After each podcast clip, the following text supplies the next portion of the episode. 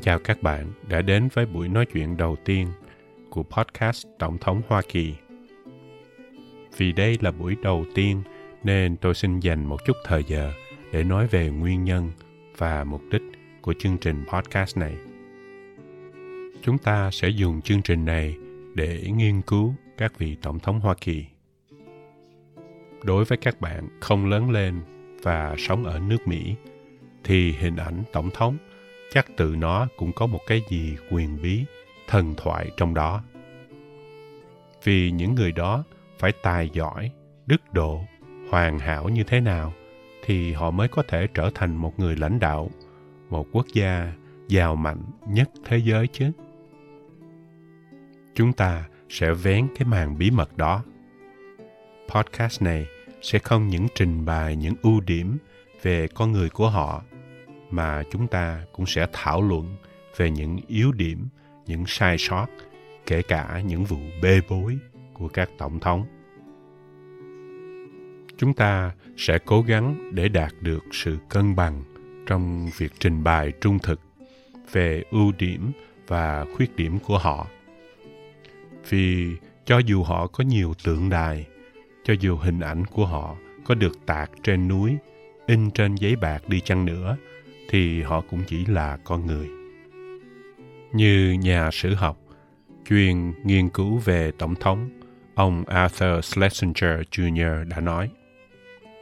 Đọc tiểu sử của những tổng thống Mỹ, chúng ta sẽ thấy họ vừa khôn ngoan, vừa điên rồ, vừa cao quý, vừa nhỏ nhen, vừa can đảm, vừa xảo quyệt, vừa thẳng thắn, vừa gian dối – có lúc họ thích cãi nhau, nhưng cũng có lúc họ tìm đến nhau qua sự đồng thuận. Nhưng chính những mâu thuẫn đó, những hỗn loạn đó đã và đang làm cho nền dân chủ của Hoa Kỳ sáng ngời thêm. Và vì vậy, cái vấn đề then chốt ở đây là tính chất con người của các tổng thống Mỹ cũng quan trọng, không kém những gì mà họ đã làm.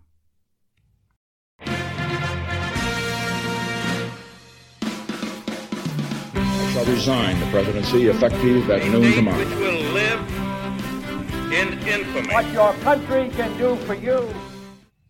Trong kỳ podcast hôm nay, chúng ta sẽ tìm hiểu về vị tổng thống đầu tiên, cha đẻ của nước Mỹ, tổng thống George Washington.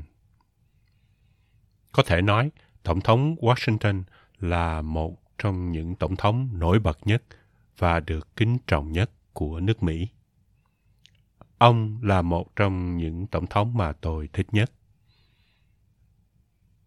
Tôi thích ông vì tuy ông không được hoàn hảo, nhưng ông luôn biết mình, biết trọng nhân tài và lúc nào cũng tự học hỏi.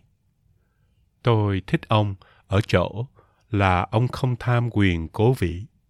Sau hai nhiệm kỳ, cho dù ông nhận được nhiều yêu cầu khẩn khoản từ mọi người, ông đã rút lui để nhường chức vụ lại cho người khác. George Washington được bầu làm tổng thống vào năm 1789. Muốn biết dung nhan của ông cũng dễ, chỉ cần lục bóp tìm một tờ giấy bạc một đô là chúng ta sẽ thấy hình của ông trên đó. Tôi ở gần thủ đô Washington DC. DC là hai chữ viết tắt cho District of Columbia, vì nó không phải là một tiểu bang. Điều thú vị là trong lúc thủ đô Hoa Thịnh đốn, có nhiều đền đài và tượng hình của Tổng thống, như Tổng thống Lincoln, Jefferson, FDR. Thì đền tưởng niệm Tổng thống Washington chỉ là một cây bút tháp làm bằng đá hoa mà người trong vùng thường đùa gọi nó là cây bút chì. Washington là tổng thống có nhiều huyền thoại nhất. Vậy đầu tiên là chúng ta nên kiểm chứng hai huyền thoại phổ biến nhất về tổng thống Washington. Huyền thoại thứ nhất là cậu bé Washington, năm 6 tuổi, đã nghịch ngợm dùng rìu đốn chết cây sherry của cha. Khi ông cha về, thấy cây sherry bị chặt nên tức giận, kêu cậu lên chất vấn. Cậu bé Washington đã can đảm nhận tội. ông cha không những không la mắng mà còn khen ngợi. Huyền thoại này đã có một thời được dạy tại các trường mẫu giáo để làm gương cho các bé nhỏ. Sau này, người ta khám phá ra rằng câu chuyện đó là không có thật. Người dựng chuyện là ông Mason Locke Williams, một trong những người đầu tiên viết tiểu sử cho Tổng thống Washington. Huyền thoại thứ hai là Tổng thống Washington có mang một hàm răng giả bằng cây. Huyền thoại này cũng sai. Hàm răng giả mà ông mang không phải làm bằng cây, mà làm bằng nhiều thứ như ngà voi, vàng và răng thật của người khác. Tổng thống Washington là một người suốt đời đau khổ vì răng. Có thể vì vậy mà ông ít cười và thường hay quạo quọ. George Washington sinh năm 1732 trong một gia đình trung lưu, không giàu mà cũng không nghèo. Cha ông mất khi ông 10 tuổi và vì vậy, ngay khi còn trẻ, Washington đã lăn lộn trên đường đời. Năm 16 tuổi, anh xin làm cho một địa chủ và dẫn đầu nhiều phái đoàn để leo núi lội sông, đi vẽ địa hình, thám hiểm, khám phá các vùng hoang dã miền Tây Mỹ. Anh là một người chịu được cực khổ, ngủ ngoài trời, trong rừng cách xa thành phố hàng trăm dặm. Sau này, khi làm tổng thống, ông ấy cũng đã lăn lội trong mưa bão để đi khắp nơi. Thời là trai trẻ, anh đặc biệt rất quan tâm đến ngoại hình của mình. Nếu muốn tìm một từ thích hợp thì chúng ta có thể nói rằng anh muốn là một người đàn ông lịch lãm, một gentleman của thế kỷ 18. Mà một người đàn ông lịch lãm của thế kỷ 18 thì phải như thế nào?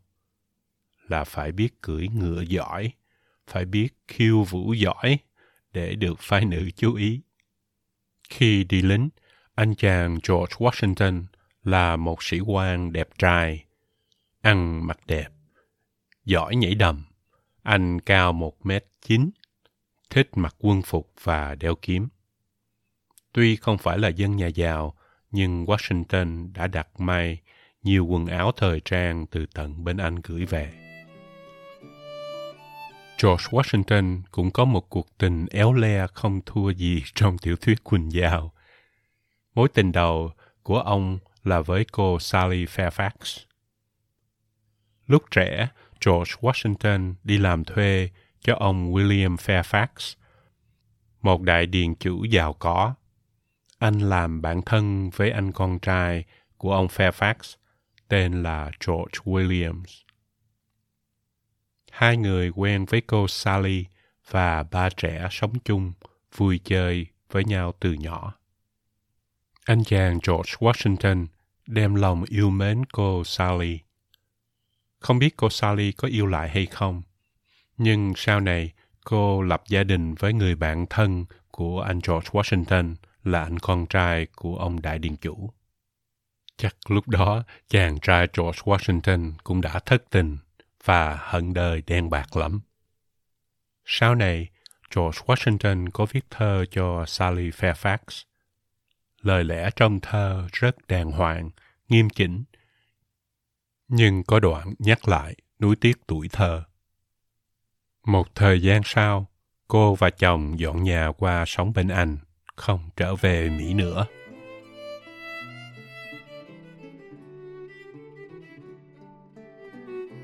Có thể vì lớn lên trong một gia đình không được giàu có, nên lúc nào ông cũng tìm cách mở mang tài sản. Không ai biết chắc là khi George Washington cưới bà Martha Washington là vì tình hay tiền. Bà Martha lúc đó là một quá phụ giàu có với hai đứa con nhỏ. Không ai dám nói là ông cưới Martha chỉ vì tiền, nhưng cũng không ai dám chắc là ông ta cưới bà chỉ vì tình. Ở đời không phải chuyện gì cũng trắng đen rõ rệt. Nhưng chắc chắn là ông Washington là một người biết tính toán. George Washington còn là một người có nhiều nghị lực và tự chủ. Ông không được học cao, nhưng ông biết giới hạn của mình, nên không ngần ngại tham vấn ý kiến của những người chung quanh.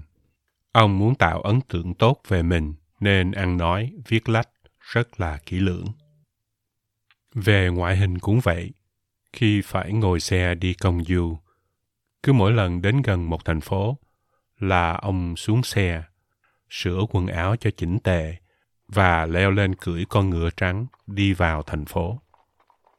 Khi nào đi qua thành phố một quãng xa thì ông mới xuống ngựa, leo lên xe đi tiếp. Khi còn là trai trẻ, Washington rất tự tin, có thể nói là quá tự tin nên trở thành tự phụ. Nhưng khi lớn lên, lăn lộn với cuộc đời, thì ông càng khiêm tốn. Tổng thống Washington thường nói, tôi không đủ tài đức để làm tổng thống đâu, hoặc tôi không đủ tài để chỉ huy toàn quân đâu. Ở đây, chúng ta thấy nền văn hóa và xã hội bây giờ rất khác xa khi xưa. Các bạn có thể tưởng tượng có ai bây giờ đi ứng cử mà nói rằng mình không có đủ tài đức không? Vào thời đó, người ta tôn trọng sự khiêm tốn. Khiêm tốn không phải là một yếu điểm mà là một ưu điểm của người lãnh đạo. Mà không phải ông chỉ nói một cách màu mè đâu, ông thật sự nghĩ như vậy. Tại sao chúng ta biết? Vì chúng ta vẫn có thể đọc được những gì ông viết trong nhật ký của mình. Thí dụ, như trên đường từ Mount Vernon đến New York, ông đã viết Tôi nghĩ rằng mình không đủ tài đức. Đúng là một cực hình. Tôi phải từ bỏ cuộc sống bình yên để bây giờ phải luôn lo lắng. Ông ví việc đi nhậm chức cũng như việc một người phạm tội đang trên đường đến nơi hành quyết vậy. Tổng thống George Washington không chỉ là một nhà cách mạng, mà còn là một vị tướng chỉ huy quân đội và là một người hùng đã bỏ ra 8 năm rưỡi của cuộc đời mình để tranh đấu giành độc lập cho nước Mỹ. Người ta tả ông như một người hùng trong phim hành động vậy. Tôi xin nói sơ về hoàn cảnh lịch sử của nước Mỹ lúc đó để các bạn hiểu thêm. Nhất là cuộc chiến mang tên đánh Pháp và thổ dân da đỏ. Chính nhiều người Mỹ đến bây giờ cũng không biết cuộc chiến đó là gì. Lúc đó, nước Mỹ vẫn còn là thuộc địa của nước Anh. Miền đất phía Bắc là thuộc địa của Pháp. Hai bên gầm cừ với nhau để giành đất đai và ảnh hưởng. Chàng trai Washington rất tự tin, chắc lúc đó cũng nghĩ như Nguyễn Công Trứ, là đã mang tiếng ở trong trời đất, phải có danh gì với núi sông. Nên năm 20 tuổi, anh đầu quân vào quân đội. Năm 22 tuổi, anh được giao nhiệm vụ chỉ huy 140 người lính đi lập đồn ở vùng xa. Trên đường đi, phái đoàn Anh phục kích và hạ sát 40 người lính Pháp. Say men chiến thắng, nên anh viết thơ về bà hòa với người em. Anh viết, anh đã nghe tiếng đạn réo và tin anh đi, âm thanh đó thật là quyến rũ. Không biết thơ đó vì sao mà lọt ra ngoài và được các tờ báo ở Virginia và trong vùng Bắc Mỹ đăng lên. Rồi nó qua đến tận bên Anh và được các báo ở London đăng. Nó làm George Washington được nổi tiếng khắp đế quốc Anh, nhưng mà nổi tiếng là một tên ngốc. Đến đổi, ông vua của nước Anh lúc đó còn nói, anh ta sẽ không nghĩ như vậy nếu anh thật sự biết về chiến tranh. Pháp sau đó phản công, đánh chiếm cái đồn mà anh chàng George Washington vừa xây. Đánh không lại, George Washington phải chịu đầu hàng và bị bắt làm tù binh. Nhưng may là anh không bị hành quyết và được Pháp thả. Vì vậy, ở lứa tuổi 22, anh chàng George Washington đã khá nổi tiếng. Một năm sau đó, anh lại được phái làm phó cho thiếu tướng Braddock trong một cuộc chiến đẫm máu ở thung lũng Ohio. Kỳ này, phe Washington thua nặng. Tướng Braddock bị bắn chết và Washington phải thay thế chỉ huy. Nhờ sự gan dạ và tỉnh táo, Washington đã cứu được một số lính thoát chết. Vì vậy, nên tuy thua cuộc, nhưng tên tuổi của Washington càng được nhiều người biết đến. Anh chàng George Washington rất gàn. Anh không sợ hãi đến một mức độ đáng kinh ngạc. Không biết vì hên hay sao mà anh vào sinh ra tử mấy lần nhưng không hề gì. Trong cuộc chiến mà anh làm phó cho Braddock, đạn bay vù vù xung quanh. Bốn viên đạn bắn xuyên qua cái áo choàng của anh. Đạn cũng bắn trúng chết hai con ngựa mà anh đang cưỡi. Như thế mà không biết vì sao anh vẫn không bị gì. Sách sử viết về anh như điệp viên James Bond 007 vậy. Như James Bond, cho dù bị xả súng, anh chàng Washington không bao giờ bị trúng đạn. Chắc vì vậy mà George Washington đã cảm thấy rằng mình có một số mạng quan trọng. Sau nhiều lần thoát chết, ông ta nghĩ rằng mình được sinh ra để làm một chuyện gì đó cho lịch sử và đất nước. Ông nghĩ rằng nước Mỹ đã được bề trên ưu đãi và sau này sẽ trở thành một đất nước vĩ đại. Ông thuộc loại người lãnh đạo đi đầu. Trong các cuộc chiến hay khi gặp tình cảnh khó khăn, George Washington luôn là người đi trước. Ông không phải thuộc loại quan tướng ngồi trên đồi bắt ống dòm xem lính của mình tham trận. Chính nhân cách đó của ông Tổng thống George Washington đã làm cho nhiều người tuân phục và tôn kính. Xuất thân là tướng, nên ông rất ghét chính trị. Sau này, khi làm tổng thống, khi phải dính dáng vào chuyện đảng phái, ông rất khó chịu. Nhiều người nghĩ rằng trong những năm dông bão đầu tiên của nước Mỹ, chỉ có ông là người duy nhất có thể kêu gọi được sự hợp tác đồng lòng, lập nước và giữ nước từ mọi người. Về mặt chính trị, ông cũng là người duy nhất được sự tôn trọng từ mọi thành phần của nhiều phe phái. Từ lúc đầu, Tổng thống Washington đã có một tầm nhìn cho đất nước non trẻ này. Ông nghĩ rằng đất nước này rồi đây sẽ phát triển thành một quốc gia hùng mạnh. Chúng ta nên nhớ, vào thời điểm đó, nước Mỹ chỉ là một hỗn hợp của các vùng thuộc địa cũ. Trên cơ bản, các vùng này đều có chính sách tự trị như những quốc gia nhỏ. Vì vậy, ít người biết rằng khi Tổng thống Thomas Jefferson đề cập đến đất nước của tôi, ông ấy chỉ có ý nói về vùng Virginia mà thôi. Chính Washington là người đã có viễn kiến tìm cách kết hợp những tiểu bang nhỏ thành một quốc gia. Có thể là ngoài Washington ra, chỉ có Benjamin Franklin là thấy được bức tranh về vận mệnh của nước Mỹ và tương lai của đất nước này. Và tất nhiên, viễn tượng tươi sáng này của một nước Mỹ cũng là mầm mống hiểm họa cho người thổ dân da đỏ, những người bản xứ từ lâu đã sống tại đất nước này. Nhưng đó là một đề tài mà chúng ta sẽ nói thêm về sau khi duyệt qua thời đại của Tổng thống Andrew Jackson. Tuy nhiên, Tổng thống George Washington không phải là một tổng thống hoàn hảo, vì trên đời không có ai là hoàn hảo hết, kể cả tổng thống. Những sử gia đã viết khá trung thực về các tổng thống Mỹ. Họ không thần tượng hóa bất cứ ai, kể cả vị cha đẻ của đất nước của họ. Xã hội con người luôn phát triển, không những về phương tiện và đời sống, mà còn về nhân sinh quan quan niệm về cuộc đời, về lý tưởng, lối sống, giá trị đạo đức.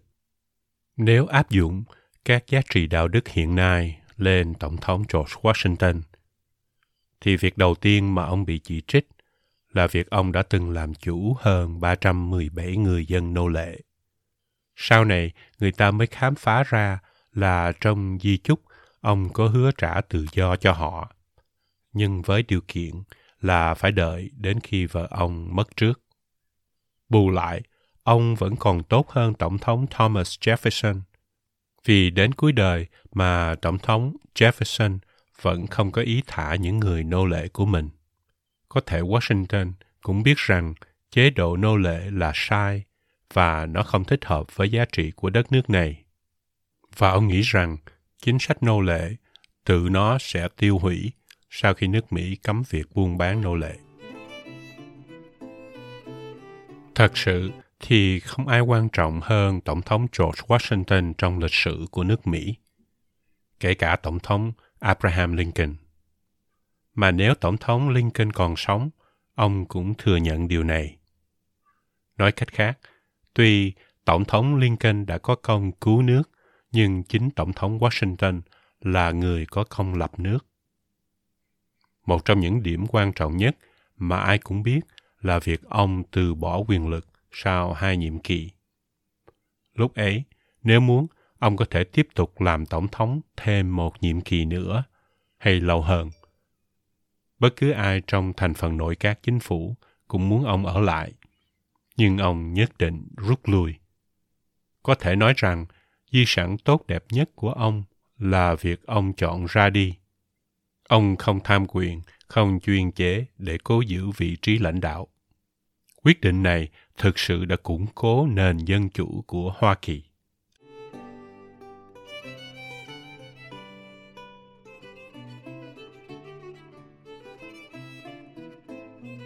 Kỳ sau, chúng ta sẽ nghiên cứu về Tổng thống John Adams, vị Tổng thống thứ nhì của nước Mỹ. Chúng ta sẽ khám phá vì sao ông là một trong những vị Tổng thống đầu tiên, nhưng duy nhất không có đền tưởng niệm tại thủ đô Hoa Tịnh Đốn. Trước khi chấm dứt chương trình, tôi xin thành thật cảm ơn các bạn đã lắng nghe và cho ý kiến để tôi tiếp tục điều chỉnh, sửa đổi chương trình cho càng ngày càng hay hơn. Nếu thích, xin các bạn giúp phổ biến podcast này để chương trình có nhiều người nghe. À, tôi là một người thích nhiếp ảnh nên cũng có chụp khá nhiều về phong cảnh trong vùng. Nếu các bạn tò mò muốn xem đài tưởng niệm cây bút chì của Washington như thế nào, xin mời các bạn đến trang nhà của podcast trên Facebook.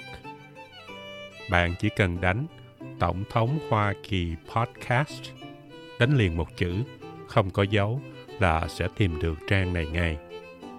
Bạn cũng có thể cho ý kiến thẳng trên trang này.